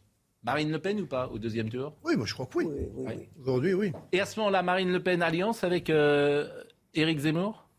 C'est à lui de le dire. C'est- C'est. euh, voilà. Pour la première fois, si Marine Le Pen est au, au deuxième tour, pour la première fois, il y aura un réservoir de voix. Ce qui n'est jamais arrivé. Parce que le camp national, entre guillemets, si vous faites Zemmour, plus Marine Le Pen, plus Dupont-Aignan et plus euh, une partie de Valérie Pécresse, Exactement, c'est ce que j'allais vous dire. ça, ça fait 40%. Bien regarder ce qui se passe Ouais. dans l'électorat de, de Valérie Donc, Pécresse. ouais. Parce qu'aujourd'hui, dans les dernières enquêtes d'opinion, on voit un petit frémissement, un petit basculement Ouais. de cet électorat vers Marie. Donc, donc euh, il y aura euh, effectivement, euh, si s'il y avait une candidature unique de, de la droite nationale, la droite conservatrice, je ne sais pas comment exactement l'appeler, elle pèse pas loin entre 35 et 40 Elle est au-dessus d'Emmanuel Macron aujourd'hui. Merci, Merci Monsieur. Alliot. C'était un plaisir. Je ne sais pas si vous connaissiez Macha Mar- Non, mais- Maintenant, il me connaît maintenant. Mais c'était agréable. Moi, oui. je trouve que c'est bien d'avoir euh, un regard différent sur cette actualité. Merci beaucoup, Monsieur Merci. Alliot. On va recevoir Monsieur Maffezoli dans une seconde. La pause, à tout de suite. Michel Maffezoli nous a rejoint. Il est sociologue, il est au- auteur de L'ère des soulèvements et on va parler avec lui de ce qui se passe en Corse. Mais avant cela, le rappel des titres Audrey Berthaud. Quel a été le rôle de Salah Abdeslam dans les attentats du 13 novembre 2015 Le seul membre encore en vie des attaques meurtrières va être interrogé cet après-midi. La Cour doit le questionner sur son rôle dans les préparatifs des attaques qui ont frappé le Stade de France, les terrasses et le Bataclan en 2015. Ça coûte toujours aussi cher à la pompe. La tendance est à la baisse, environ 10 centimes de moins par litre en trois jours, mais les prix sont toujours très élevés. Comptez aujourd'hui 2,10 euros le litre de gasoil, 2,07 euros le litre de samplon 95 et 2,11 euros pour le litre de samplon 98. Enfin, plus de masques ni de passe vaccinal, mais la crise sanitaire est loin d'être finie. Le taux d'incidence repart à la hausse en France. Il est de plus de 656 pour 100 000 habitants. Et dans plusieurs départements comme la Moselle, les Ardennes ou encore le Finistère, le taux d'incidence atteint les 1200 cas pour 100 000 habitants, deux fois plus que la moyenne nationale. Michel Maffezoli, faites très attention à Macha. À qui? À moi. Macha Merrill. Je suis très dangereux. Faites très attention parce qu'elle est en pleine forme d'abord et, et vous avez un point commun avec elle, Michel Maffezoli. Eh ben vous avez les mêmes initiales tous les deux. Macha Merrill, Michel Maffezoli. Alors, on va parler de la Corse dans une seconde et votre bouquin en fait est vous êtes visionnaire, puisque vous annoncez, je l'ai déjà dit hier, l'ère des soulèvements, comme si euh, il n'y avait plus de réponse démocratique aujourd'hui et que chacun se soulevait de son côté. Mais avant cela, euh, le festival de cinéma Quand les Russes face à l'invasion de l'Ukraine, le festival de cinéma Quand les Russes donne rendez-vous le 23 mars 2022 à 19h30 au cinéma Max Linder Panorama, c'est boulevard Poissonnière dans le 9e. Soirée exceptionnelle de soutien à nos amis cinéastes russes avec la projection du film Maman, je suis à la maison de Vladimir Bitokov. Alors j'insiste beaucoup, nous maintenons ce festival, c'est la huitième édition, pour soutenir les cinéastes russes qui en bavent depuis des années pour faire leurs films et, qui ont des sujets d'une force et d'une violence très très courageux. Alors le 23 mars, vous êtes tous les bienvenus. On va avoir des artistes, des cinéastes français et russes qui viendront prendre la parole. Ceux qui ne pourront pas quitter la Russie, on les aura en Zoom. Et c'est l'idée, c'est de dire il, y a longtemps qu'ils nous alertent, les cinéastes, parce qu'ils nous montrent mm. la société russe. Rappelez-vous de ce film de Zviagintsev qui s'appelait Faute d'amour. Je sais que vous l'avez beaucoup aimé. Voilà, qui est un film, un film bouleversant, sur les, villes moyennes en Russie et sur aussi l'état de la société russe, qui, qui n'est pas du tout ce qu'on nous raconte. C'est-à-dire qu'ils sont d'un côté très développés parce qu'ils ont goûté à l'Occident, et de l'autre côté, il y a une masse comme ça rurale ignorante et au seuil de la pauvreté. Donc tout ça fait que nous voulons absolument montrer ces films-là. Voyez ce film Faute d'amour qui est un des plus grands films des dix dernières D'ailleurs, Zvegintsev a signé cette pétition, une pétition qu'a signé Lungin, qu'a signé le directeur du, du Bolchoï et qui risque leur, la, la tôle pour avoir signé ça. Michel Maffezoli, j'ai besoin de vous. J'ai besoin de vous avec ce qui s'est passé en Corse. On va d'abord écouter Christina Luzzi, les dernières infos de la nuit. Lycéens et étudiants ont pris le pas sur les élus nationalistes après l'agression d'Ivan Colonne le 2 mars dernier. Euh, depuis plus de dix jours domine ici le sentiment que la politique corse ne se décide plus seulement à l'Assemblée territoriale à Ajaccio, mais également à l'université de Corte, où les élus nationalistes sont venus se confronter aux étudiants qui ont créé un collectif regroupant la quasi-totalité des composantes de la famille nationaliste en vue euh, de futures actions militantes de terrain. Un tweet du syndicat Duanto Independentiste adressé à certains élus nationalistes venus calmer les tensions euh, lors de l'un des nombreux rassemblements en témoigne, je cite, Vous n'avez pas le monopole de la lutte et ces jeunes à qui vous donnez des leçons ont plus fait que vous en sept ans. Fin de citation. Avec l'abandon de la lutte armée par le FLNC en 2014 et l'accession au pouvoir de l'ancien avocat d'Ivan Colonne à Gilles Siméogne, actuel président du Conseil exécutif de Corse, aucune des aspirations nationalistes n'a été prise en compte par Paris. Suite à dix jours de violents incidents, Gérald Darmanin se rendra demain dans l'île pour ouvrir un cycle de discussion sans précédent. Reste à savoir qui y sera convié et ce qui pourrait bouger concrètement à moins d'un mois de l'élection présidentielle. La révolution dévore ses enfants. Donc Gilles Simeoni n'est évidemment pas un révolutionnaire, mais c'était un bah, c'est un autonomiste qui est débordé d'une certaine manière bah aujourd'hui. C'est sa faute si ça bouge pas. Non. Je peux parler? Et, vous êtes là pour ça. Non, je crois non mais c'est intéressant. Par exemple, l'université de Corté, ce qui s'y passe. Il y a, euh, deux mots que vous avez employés avec lesquels je ne suis pas d'accord. Vous, me traitez de visionnaire. Non, je suis un prophète. Ah.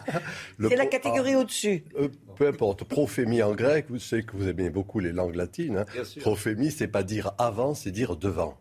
Il faut savoir voir ce que l'on voit. Voilà. Et moi, j'essaie de savoir voir ce que l'on voit. C'est-à-dire que le deuxième mot avec lequel je ne suis pas d'accord avec vous, ce n'est pas une révolution. La révolution, c'était quand les partis et les syndicats promouvaient quelque chose qui était lointain. Là, mon sentiment, mon, dada, puisque j'ai écrit ce livre, encore une fois, je suis un vieux mec, hein, je fais que répéter des choses. Hein, le vieil oncle qu'on invite de temps en temps pour dire la même chose. C'est-à-dire qu'on est dans un moment où il y a un tel décalage entre le peuple et les élites, eh bien qu'il y a ces insurrections ces révoltes, ces jacqueries euh, qui prennent des formes multiples et qui arrivent chaque fois que s'achève une époque. Et chaque fois que quelque chose cesse, il y a une période crépusculaire, c'est ce que nous vivons. Et dans ces moments... Là où naissent les monstres. Pardon Là où naissent les monstres. Oui, et, de fait, quelque chose qui fait que d'une certaine manière, ce ne sont pas euh, les partis, ce ne sont pas ceux qui avaient le monopole de la parole. C'est au contraire ces jeunes qui, dans oui, le fond... Oui, mais on pourrait vous répondre que c'est à chaque fois des infimes minorités. je le sais, oui, mais souvenez-vous... Que par exemple, si on fait, euh, un, non pas un sondage, mais un référendum en Corse, si on demande aux Corses, souhaitez-vous rester dans la nation française, il y a de grandes chances que euh, à 60 ou 70% Donc comment on gère dans nos sociétés démocratiques les minorités active. Il faut se débrouiller. Vous savez, le titre que vous avez employé, c'est Serge Moscovici, hein, mon collègue, euh, regretté collègue, qui a écrit celui qui s'appelle Les minorités actives. Oui, mais comment on les gère Ça, j'en sais rien. Ça peut être qu'il ne faut pas les gérer. Hein. il faut qu'il y ait du grouillement, du fourmillement. Et c'est après que se restructure une manière d'être ensemble. Oui, mais attendez, à la vieille idée, excusez-moi, cher ami, la vieille idée de l'anarchie, c'est l'ordre sans l'État. Et ce qui est en gestation là chez ces jeunes actuellement, c'est qu'ils en ont marre de la verticalité du pouvoir, la verticalité, encore une fois, des sachants de divers ordres, journalistes. Et qu'est-ce qu'ils proposent? Rien du tout. Ah ben voilà. Ah non, il, propose des choses. non, là, dites pas ça. Là, il propose quelque chose. Alors, je propose tout simplement une conception beaucoup plus horizontale de l'organisation de la vie sociale. Et non plus encore une. Et c'est ça qui va, ce qui est en gestation actuellement. C'est ce qui fait que les soulèvements vont se multiplier. Là, actuellement, c'est le prétexte que l'on a. C'est pas vulgaire ce que je dis. Prétexte, hein, avant un texte. Comme pouvait être l'essence pour les gilets jaunes, comme pouvait être autre chose pour. Et les, antivax, alors c'est quoi? Ben, c'est quelque chose de cet ordre, c'est-à-dire qu'on refuse ceux qui veulent, euh, qui nous, qui font tellement peur de la mort, qui, qui fait que quand on a peur de mourir, on ne sait plus vivre. Et fondamentalement, ce qu'on appelle les antivax, c'est tout simplement. Moi, je n'ai pas de compétences là-dessus. Hein, je ne peux pas en parler. Non, mais gilets jaunes, antivax, corps, etc. C'est des foyers. C'est les mêmes un peu, hein bah, C'est l'ère des soulèvements. C'est-à-dire c'est ça qui m'intéresse. Les, les, camionneurs du Canada. Oui. Et, les... c'est amusant. La, la, presse a peur de cela. Moi, je parlais, je ne sais plus, il y a quelque temps, quand il y a eu ces colonnes de la liberté. Alors, les journalistes disaient les colonnes soi-disant de la liberté. Oui. Et pourquoi soi-disant de la liberté vous savez pourquoi Il y avait quelque chose qui. Mais parce que les journalistes, les journalistes sont dans le camp du bien. Ils ont la carte, la carte de prêche. Je vous l'ai déjà dit. Ils prêchent. ce qui n'était pas vrai il y a 30 ans. Donc aujourd'hui, le, convoi de la liberté, soi-disant de la liberté, c'est pas dans, c'est pas dans le camp du bien. Bien sûr, bien sûr. Donc, le Capitole, le Capitole, quand même. Le Capitole, c'est pas dans le camp du bien. Vous vous souvenez Donc les journalistes qui sont des prêcheurs aujourd'hui disent c'est pas bien. Puisque vous êtes un prêcheur je vais encore le dire non, en latin. Tite livre, la sécession plébis. Tite livre, la sécession plébis. Les gens de mon âge, on a appris cela. C'est-à-dire qu'en en gros, la peuple, la peuple ne se reconnaît plus dans, dans les patriciats. Oui, tout simplement. donc, du coup, on se retire. Eh bien, c'est ce qui est en gestation, cher ami. Il va falloir, alors, comment on gère ça? À quoi ça peut aboutir? J'en sais rien. Quand monsieur euh, Olivien, on upgrade. Ça, c'est pas du grec ancien. c'est l'anglais moderne. On upgrade ah, l'émission. On a parlé de titre livre. je ne pas de titre livre. Là, là, on est. Euh, eh ben, là, là, euh, là ça, passe au-dessus de. Non, parce que tout simplement, pour faire revenir le peuple, pour faire revenir le peuple, eh bien, il faut lui raconter une histoire. Eh il faut raconter un mythe. Et ce qui se passe encore, c'est un peu cela. Hein. Pasquale Paoli, un grand euh, qui était un grand général, un philosophe. 18e siècle, Pascal euh, Paoli. Voilà, Pascal Le corse historique, euh, historique, franc-maçon de surcroît. Eh bien, il a raconté une histoire qui n'était pas simplement l'autonomie, qui était quelque chose qu'il fallait que, rendre attentif à la nation. Mais, mais, c'est la campagne présidentielle. Ça veut dire, Pascal Pro, nation en, en latin, nacere, naître là tout simplement. Et donc, d'une certaine manière, les gens qui naissent là, ils se rassemblent, euh, mais ils vivent un mythe, des symboles, des machins de cet ordre, et ça, on a du mal à le comprendre. Mm. Les élites au pouvoir restent sur une conception purement rationaliste du monde. Or, ce qui est en jeu pour moi dans la postmodernité, c'est le retour de l'émotionnel, le ventre qui parle. Et donc, il faut y être attentif à ce ventre, pour le meilleur et pour le pire. Hein. Je vous vois trembler. Non, non, pas du tout. Ça, c'est un peu nous, c'est le spectacle aussi. Hein. C'est un peu nous. C'est un, bon comédien, monsieur Maffei. Pas mal. Alors vraiment, oui, mais, oui, mais cher ami, je ne vais jamais au cinéma, moi. Ben, vous n'en avez pas besoin. Vous êtes, naturellement doué. Ah, oui, bah, vous, bon, hein. crédible, le petit nœud papillon. Mais ça nous manque, vous savez, les, les, sachants, les vrais sachants. Ah, c'est un vrai sachant. Ah, ben voilà. Ah, oui, c'est un vrai sachant. Bon, il pense que je suis euh, expert en, latin à chaque fois. Ah, bon, il pense que je suis un rigolo, il a peut-être raison. Vous aimez, surtout... vous aimez quand même le latin. Comment? Vous aimez le latin. Oui, mais j'aime le latin, mais bon, vous me parlez comme si j'étais moi-même... Euh, je veux dire, euh, un professeur euh, au Collège de France de latin. Donc, je ne sais pas exactement Sorbonne. Je pas au Collège de France. J'étais à la Sorbonne, professeur à la Sorbonne. Vous étiez professeur à la Sorbonne. Non, pas au Collège de France. Mais le, papillon, c'est bien. J'aime beaucoup ça. Ah, c'est vrai. On sent il y a quelque chose. J'ai commencé à les mettre quand j'ai commencé ma carrière il y a fort longtemps. Tous mes collègues étaient en jean et en pull. Moi qui, suis, qui viens du milieu ouvrier, je considérais qu'être prof de fac nécessitait qu'on s'habille. C'est ce que disait Aaron, il était toujours lui-même en costume trois pièces. Je l'ai bien connu. Le révolutionnaire est toujours rasé de près. Oui, oui, oui. Vous verrez, quand on comprend cette citation, tu dis ça dans un dîner, parfois ça veut rien dire, mais les gens, hop, ils disent, tiens. Bon. Alors, je voudrais qu'on écoute François Pupponi. De tout ce que j'ai entendu sur la Corse hier, je ne dis pas que c'est, il a forcément raison, mais c'est ce qui m'a le plus interpellé. Et il connaît manifestement le sujet. François Pupponi, premier passage. Je, pense au plus profond de moi-même que l'appareil d'État, que l'État français, n'aime pas la Corse et déteste au-dessus de tous les nationalistes. Et je le dis avec une certaine solennité, pour les avoir rencontrés, discutés. Et bien entendu, bien entendu, bien entendu, l'assassinat du préfet Erignac n'a fait que, que, que, que, rendre quasiment presque impossible un dialogue entre l'île et ses institutions. L'appareil d'État n'aime pas la Corse. Oui, mais en fait, c'est ça qu'il faut comprendre. Parce que moi, je suis d'accord sur la vision globale, sur la question des soulèvements, etc. Mais la question corse, elle est quand même un peu particulière. Et il est vrai que, au sens littéral du terme, l'agression d'Ivan Colonna en prison a été un prétexte au euh, soulèvement euh, en Corse, mais le soulèvement, on peut aussi le voir comme une conclusion parce que ce qui est arrivé à Ivan Colonna, ça fait des années que les Corses, et alors là pour le coup c'est pas une minorité en Corse, demandent à la fois le rapatriement de ces prisonniers-là et surtout demande pourquoi est-ce qu'ils sont traités différemment par rapport à la question de la libération conditionnelle. Non, au bout de 25 ans, on ne sait pas la réponse. Elle n'a pas été. Non. vous la connaissez, je l'ai dit sur ce plateau. Bah, c'est que c'est la préfectorale qui bloque. Non, la réponse, elle est simple. Euh, Madame Erignac étant toujours de ce monde, tant que Madame Erignac ah, étant de ce monde, on considère que c'est une sorte d'hommage. Il ne faut pas euh, oublier quand même que le préfet Erignac a été assassiné. il, n'avait pas, de garde du corps en plein jour euh, dans, dans, dans, les rues euh, d'Agex. Allant au cinéma. Allant au cinéma. Donc n'oublions jamais cela et qu'effectivement, on, on, imagine que si Madame Erignac avait vu euh, les assassins de son mari revenir euh, dans la prison de Borgo, on imagine qu'elle elle en aurait. je, je, ne dis pas. je ne suis pas en train de dire qu'il est mari. bien. Voilà. Je ne suis pas en train de dire qu'il est bien ou mal qu'il soit rapatrié ou non.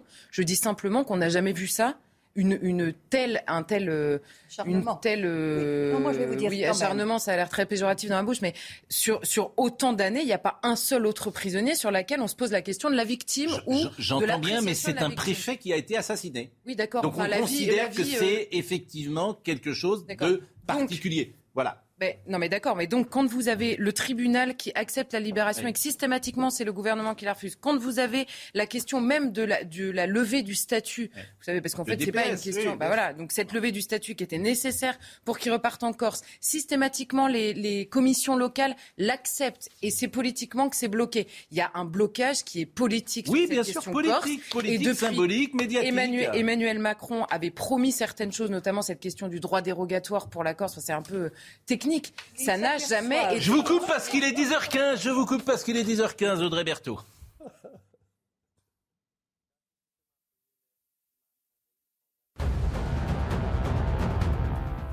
20e jour de guerre en Ukraine et ces nouvelles images de Kiev ce matin. Regardez, au moins deux personnes sont mortes après des tirs contre un immeuble. Information communiquée par les secours ukrainiens. Et trois fortes explosions ont été entendues dans l'ouest de la capitale ukrainienne. Leur origine reste encore inconnue pour le moment. Plus de masques ni de passe vaccinal depuis hier, vous le savez, mais la crise sanitaire est loin d'être finie. Le taux d'incidence repart à la hausse en France. Il est de plus de 656 pour 100 000 habitants. Et dans plusieurs départements comme la Moselle, les Ardennes ou encore le Finistère, le taux d'incidence atteint les 1200 cas pour 100 000 habitants, soit deux fois plus que la moyenne nationale. Et enfin, à trois semaines de l'élection présidentielle, le gouvernement fait un geste salarial.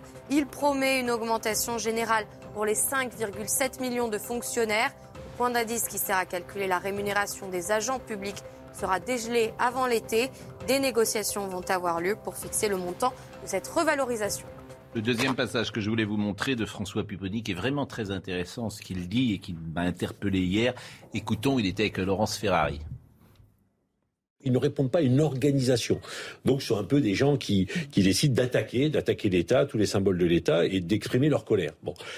Et donc, c'est extrêmement complexe, parce qu'aujourd'hui, Gilles Simeoni a été un peu mis de côté, euh, y compris par le gouvernement qui n'a pas voulu engager en mhm. négociation avec lui. Sur l'autonomie sur l'autonomie. Mhm. Donc les indépendantistes le mettent en difficulté, les jeunes le mettent en difficulté en disant en cinq ans tu n'as pas été capable d'obtenir euh, des avancées réelles, nous en quatre jours on en a obtenu plus que toi en cinq ans, et donc de ce fait, bah, Paris ne comprend qu'une seule chose, c'est euh, la violence et la force. Casse, faut pas oublier que ces jeunes-là savent qu'il y a 20 ou 30 ans, lorsque le FLNC mettait des bombes, ils étaient reçus place Beauvau.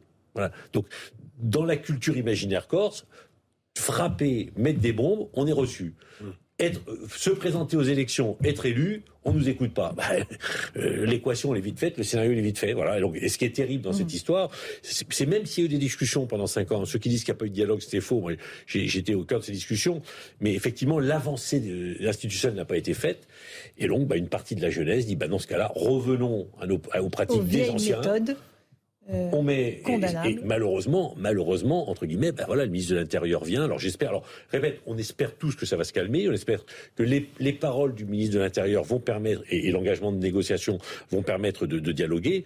Fézoli, euh, entre les élites d'Idjou et le peuple, il y a un hiatus. Mais quand on voit comment cette, euh, ce, scandale, au fond, et, cette mise à mort qui avait été euh, faite sur Yvan Colonna, qui est aujourd'hui toujours entre la vie et la mort, quand on, on voit comment ça a été géré. C'est-à-dire que le ministre de la Justice n'a pas démissionné. Le directeur de la pénitentiaire n'a pas été euh, déplacé. Le directeur de la maison d'Arles n'a pas été suspendu. Le ministre de la Justice ne s'est même pas déplacé euh, à Arles. C'est-à-dire que le signe qui est envoyé, bien sûr qu'il n'est pas responsable, Éric Dupont-Mérotti, en tout cas il n'est pas coupable, mais le sens des responsabilités aurait pu exiger ou imaginer qu'il démissionne, qu'il remette sa démission. C'est ça aussi la responsabilité. Parfois. Alors hier, j'ai vu qu'il était, avec Roselyne Bachelot, à lancer le concours des détenus. Je ne sais pas si c'est une priorité de lancer le, le concours des détenus lorsqu'on est ministre de la Justice. Peut-être que, euh, effectivement. on est là, on est là euh, cher ami, dans ce que j'ai nommé la théatrocratie du politique actuellement. Et donc, ce, ce, que vous venez de dire en est un exemple. Mais le silence euh, concernant Colonna, le silence par, de, la presse, là, en la matière, concernant, je ne sais pas s'il faut dire l'assassin ou l'inculpé, enfin, l'islamiste qui a. Pourquoi vous dites de la presse, le silence de la presse? Parce qu'on en parle très peu. Il y a la guerre. Euh, oui, mais enfin, la guerre, ça a été. on est Nous, on en a beaucoup parlé. Hein. On en a parlé. On a vraiment, moi, j'en ai beaucoup parlé dès le premier oui, jour. J'entends. Non, non. Ce que, moi, ce qui me paraît beaucoup plus intéressant, c'est justement les mots d'ordre de ces jeunes. État français assassin. Oui. Eh ben voilà, oui, mais là, il faut rappeler. Alors, je rappelle à chaque fois que le préfet a été assassiné. Non, mais j'entends. C'est dramatique. On ne va pas revenir là-dessus. C'est plus que dramatique. C'est tragique, alors. Voilà, si je fais distinction. Je le rappelle à chaque fois. Quand j'entends français assassin, euh, non, non, État, ou État assassin, pardon. État français assassin. À, la matière, excusez-moi, on est en train de quitter, et c'est ce que nous dit, la violence est toujours fondatrice. Hein, moi, c'est un de mes premiers livres. Je disais, soyons Che Guevara qui a dit ça. Ah, oui, bah, oh, c'est vrai, je ne savais pas. Merci, madame. En tout cas, j'ai écrit quelques... et d'autres personnes, hein, Girard, etc. Euh, non, pas Girard. Euh, si, si, si. si, A pu écrire René Girard. René Girard, voilà. Non, ce que je veux dire, c'est qu'on est en train de passer de la République une indivisible, qui était le propre de l'État français au XIXe siècle, à une res publica à une chose publique où il va y avoir euh, la nation, euh, la nation corse, la nation bretonne, la nation alsacienne, etc. J'ai dit nation, c'est ce que ça voulait dire tout à l'heure. Hein naître là, naître avec, etc. Et c'est ce glissement dont on a peur. C'est-à-dire que, en gros, si je le dis en termes. C'est le retour des tribus, c'est ce que vous écrivez. En gros, c'est mon dada. Hein. bien le retour des tribus. je vais vous le dire d'une manière. Mais c'est quand même, c'est-à-dire qu'on a mis euh, mille ans pour euh, centraliser. Ce on était habitué, c'était l'unité. Oui. Hein à marche forcée. La, réduction, à, réduction ad, unum, disait Auguste Comte. Là, actuellement, euh, la philosophie du Moyen-Âge, saint Thomas d'Aquin, pour ne pas le nommer, puisque c'est un de mes maîtres, parle de l'unicité. Alors que l'unité ferme enlève les différences, hein, euh, passe le rouleau compresseur, en quelque sorte, ce qui a été la marque de la modernité, et en particulier française. L'unicité, c'est que ça peut tenir ensemble à partir de la diversité. Eh bien, ce que demandent ces jeunes au travers de leur violence, c'est pas autre chose. Et c'est vrai que Poupouni dit des choses intéressantes, c'est-à-dire que globalement, gauche et droite confondues, il y a un mépris. Mais concrètement, vous faites quoi? Alors, c'est quoi les propositions? Pardon? C'est quoi les propositions? Des propositions, ce que je viens de vous dire, c'est-à-dire trouver une. Mais c'est pas la classe actuelle qui va le trouver, c'est pas l'élite actuelle. c'est Il y a une circulation des élites qui va se faire.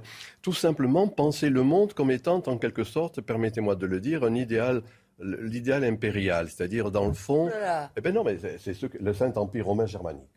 Mmh. Voilà, c'est-à-dire le fait que symboliquement, ça tient ensemble, mmh. et pourtant la vraie réalité, elle est dans le canton. Alors là, on est. non, mais, dans, ce que dit, il a raison, parce que Joseph on, vit, aujourd'hui ni à l'ère des confédérations véritablement, ni des nations, mais on peut dire, pardonnez-moi ce mauvais jeu de mots, que les empires contre-attaquent aujourd'hui. Ou que l'on se tourne, on voit des empires. Donc il a tout à fait raison. J'aimerais juste revenir aussi euh, sur l'actualité sur du, du livre de Michel Maffezoli. C'est-à-dire que le fait que une campagne soit confisquée, que pendant cinq ans, euh, en mettant l'adjectif disruptif en clignotant, on ait détruit systématiquement tous les corps intermédiaires, le peu qu'il en restait. Qu'est-ce que ça produit? Ça produit que la société française, qui est un organisme vivant, justement, a besoin d'expression. Et si on escamote cette campagne présidentielle, qu'est-ce qui va se passer? Alors là, ça va être en effet la prévision de la, prophétie, la prophétie de Michel Maffezoli, ce qu'il ne souhaite pas ce qu'il ne souhaite pas. Michel Afezoli constate. voilà, constate. Non, mais le pire danger, c'est que les jeunes Corses s'aperçoivent que la victoire électorale n'est pas la victoire. Parce que Simeoni, il a été élu. Et que donc, il n'a eu aucun... Dernier passage que je vous propose, c'est Michel Castellani qui a, qui dit, euh, ce qui est intéressant. Je rappelle quand même qu'Éric dit pour moretti sur ce dossier s'est déporté du dossier Colonna au profit du Premier ministre parce qu'il a été l'avocat de Colonna. Bon, certes, je veux bien entendre ça, mais ça ne le... Dé je pourquoi il ne se dépenserait pas à Arles pour ça? c'est pour ça que la question même du statut a été euh, transmise au ministère de l'Intérieur. Enfin, c'est assez... Oui, quoi. À ce moment-là, qu'on ne nomme pas. Si, si, s'il n'est pas capable d'assurer qu'on dise, voilà, on ne peut pas nommer un ancien avocat parce qu'il y a des dossiers qu'il ne pourra pas traiter. La preuve, d'ailleurs. Bon. C'est une question de casting, de toute façon. Oui.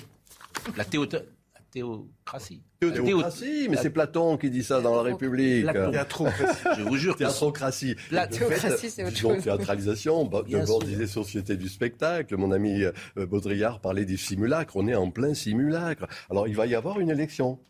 Qui ne concernera Vous votez d'ailleurs, monsieur Maffezoli? Oh, quand même. Je ne vote pas. Je n'ai jamais voté. C'est vrai? Je n'ai pas de carte d'électeur. Ça a été écrit. Donc je peux le dire. Et chaque fois que je suis Pour garder sa pureté. un président, ben, le savant et le politique neutralité axiologique absolue, ni normatif, ni judicatif. Et donc, de fait, moi, mes chers collègues sont tous engagés, plutôt à gauche quand on est sociologue. moi, j'ai voté, tout simplement. en fait, c'est ça le drame aussi.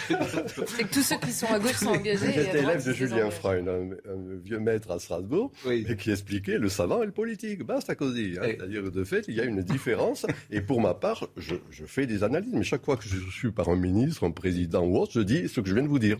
Je et, vous, et Emmanuel Macron, vous avez reçu Bien sûr, mais pas que lui. Depuis oui, mais c'est bien sûr. Mais vous avez reçu, et puis est-ce qu'il vous avez reçu après, une deuxième fois? Ah, ça vous a quand même. C'est parce que vous lui avez peut-être dit des choses qu'il ne voulait pas entendre. Vous étiez en tête à tête avec lui? Ah ben, deux fois. Mais je vous, vous, vous m'avez déjà fait dire des bêtises là-dessus. Il aime bien que vous le répétiez. deux fois, il vous a reçu Non, non, arrêtez. Deux fois Oui, arrêtez. Ah, bon, chaque fois, il me fait dire la même chose. il, est, il, est, malin. Il est malin. Bon. Michel, euh, Michel Castellani. Retenez oui, mais écoutez ce que dit Michel Castellani, parce que ça aussi c'est intéressant. Si la scène, et elle a existé, que décrit Monsieur Castellani s'est produite, je comprends effectivement le sentiment d'humiliation qui peut exister parfois euh, chez les Corses. Je voudrais rappeler que quand euh, le président de la République est venu à Bastia, on nous a fouillés à grand renfort de spectacle devant tous les journalistes hilars. Nous avons été fouillés comme des gangsters. Moi, je comprends qu'il y ait un service de sécurité du président de la République. Mais on fouille les élus de façon discrète à l'entrée. Pas comme si nous étions des gangsters. Là, visiblement, c'était pour bien montrer au peuple que nous n'étions rien. Parce qu'en humiliant les élus du suffrage universel, c'est la démocratie que l'on refuse et que l'on humilie. Et maintenant, les jeunes se tournent vers nous, systématiquement, regardez les réseaux sociaux, et disent Qu'est-ce que vous avez obtenu? Nous, en, sept jours, on a obtenu ce que vous, vous n'avez pas obtenu en sept ans. Bon, c'est vrai. c'est le drame. Non, mais c'est vrai que. Mais ce, que disait Pupponi tout à l'heure, qu'à chaque fois qu'il y a une voiture qui brûle, à chaque fois qu'il y a de la violence dans les manifestations, il y a des choses qui sont obtenues. Et si vous, si vous respectez les règles, que vous passez par. Alors déjà, vous êtes insulté beaucoup plus facilement. Et, et ensuite, personne ne s'occupe jamais de vous. Et c'est exactement l'énorme problème qu'a Gilles Simeoni aujourd'hui. Il leur a dit faites-moi confiance, on va passer par les urnes, par le biais démocratique, par la discussion. Et ils ont parlé au début, notamment jusqu'à la réforme constitutionnelle, et c'est ce que disait Pupponi tout à l'heure. Et ensuite, terminé, tout le monde s'en est fichu. Bon, Monsieur Maffezoli, pour conclure, l'ère des... je veux dire, il est goguenard, il, y a de fin, toujours. Vous êtes...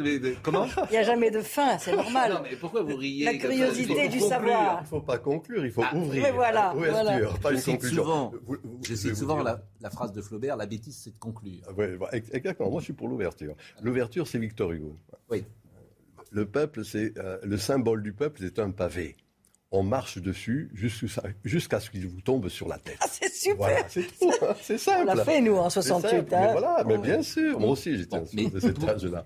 Non, Pour conclure sur cette ère des soulèvements, ben, ça, voilà. va, ça va se développer. C'est-à-dire que là, vous avez une élection présidentielle. La crainte qu'ont certains, c'est que le président euh, sortant ne soit même pas légitime. Évident, que ce soit Emmanuel Macron, le président élu, je veux dire, que ce soit Emmanuel Macron ou un autre. Hein, qu'il ne soit même pas légitime et qu'il y ait des gens qui remettent en cause l'élection. Additionner les abstentionnistes. Ce que personne n'ose dire, moi je le dis dans plusieurs endroits où on m'a invité, à côté des abstentionnistes, il y a les non-inscrits sur les listes électorales. 15 à 20 d'une population. Oui, oui, oui, oui, oui, Roland Quérol a écrit un livre qui le peuple des abstentionnistes. Et, et des non-inscrits. Attention, et je dis, et des non-inscrits. Donc ça représente combien? On dit, on ne sait pas, on n'arrive pas à savoir. Entre 15, et, entre 15 et 20 Additionnez ces deux chiffres, faites la répartition. Un élu, un président, représentera 10% de la population. Et si, mon coco, 10 à 12 Et choisi au premier tour Au premier tour ou au deuxième tour Au deuxième tour, j'entends. 10 à 12% de la population. quand vous avez 24 millions de gens, quand vous avez 20... non. cher ami, quand vous avez 24 millions de gens qui votent... J'ai bien dit, hein, abstentionnistes, non inscrits. Au premier tour, non quand vous avez 24... Moi, je parle du deuxième tour. Là. Ah Michel Maffezoli, quand vous avez 24 millions de gens qui votent pour un candidat au deuxième tour, c'est pas 10% de la population française, c'est pas vrai. Mais non, mais la population est déjà en état de voter. Les 24 millions, je crois que les chiffres, c'est 24 millions. Qui ne vont pas se déplacer. Euh, il va y avoir des quantités de gens qui, pour les premières ou deuxième, euh, au deuxième tour, iront faire un gueuleton, iront à la pêche, puisque la chasse est fermée maintenant. Enfin, en tout cas. On va s'en occuper. On va, les, on va les réveiller. Non, laissez-les tranquilles. C'est pas vous, en tout cas, non, vous qui êtes un abstentionniste professionnel. Non, mais moi, je suis pas Vous êtes inquiet. Non, mais. Et, et, alors, c'est quoi la solution? Donc, air de soulèvement, d'accord? Et la solution? Démerdez-vous. Ah bah merci. Alors, on va pouvoir en parler longtemps. Hein, du boulot. moi, je crois qu'il va y avoir un ordre qui va s'élaborer, un ordre venu du bas. Euh, en gros, euh, au-delà du pouvoir institué, il y a une puissance, et on est à un moment où la puissance populaire va s'exprimer. Bon. Sauf qu'elle s'exprime avec Omnis des autoritas apopulo dit C'est ça le drame. Répétez ce que vous venez de dire. Omnis autoritas apopulo. Autoritas toute, l'autorité vient du peuple. Autorité, c'est ce qui fait croître. Un bon auteur, c'est ce qui fait croître vos idées, par exemple. Voilà, et c'est ce qui est en train de venir. Un bon jardinier aussi. non, il y a des pages d'Anna Arendt là-dessus sur l'autorité. Bah oui, mais bien sûr, Anna Arendt. 10% du corps électoral, ça ferait 4 millions et demi de personnes, à mon avis, c'est pas possible. C'est ce qu'on me dit. 10h30, Audrey Berthaud. Un nouveau paquet de sanctions contre la Russie, les plus lourdes adoptées par l'Europe depuis le début de la guerre en Ukraine. Plus de 600 oligarques russes seront concernés. C'est une décision historique annoncée ce matin par Bruno Le Maire qui était à Bruxelles. 20e jour de guerre en Ukraine et cette, dernière information, un couvre-feu de 36 heures à Kiev à partir de mardi soir vient d'être décrété alors que ce matin, on apprenait la mort d'au moins deux personnes après des tirs contre un immeuble et trois fortes explosions avaient été entendues dans l'ouest de la capitale ukrainienne. Quel a été le rôle de Salah Abdeslam dans les attentats du 13 novembre 2015 Le seul membre encore en vie des attaques meurtrières va être de nouveau interrogé cet après-midi. La Cour doit le questionner sur son rôle dans les préparatifs des attaques qui ont frappé le Stade de France, les terrasses et le Bataclan en 2015. Audrey Missirac a été à la réalisation, Rodrigue Le Prado était au son, Sébastien Bourbon était à la vision. Merci à Marine Lançon, merci à Arthur Muriot, merci évidemment à Michel Maffezoli et merci à Macha Merrill. Vous devriez revenir. Je pense que vous devriez faire de la télé. Ah tiens Faire une émission quotidienne. Ah, je vous assure, vous seriez formidable. Ah, avec Michel Maffezoli, tous les deux, vous seriez. le livre, regardez.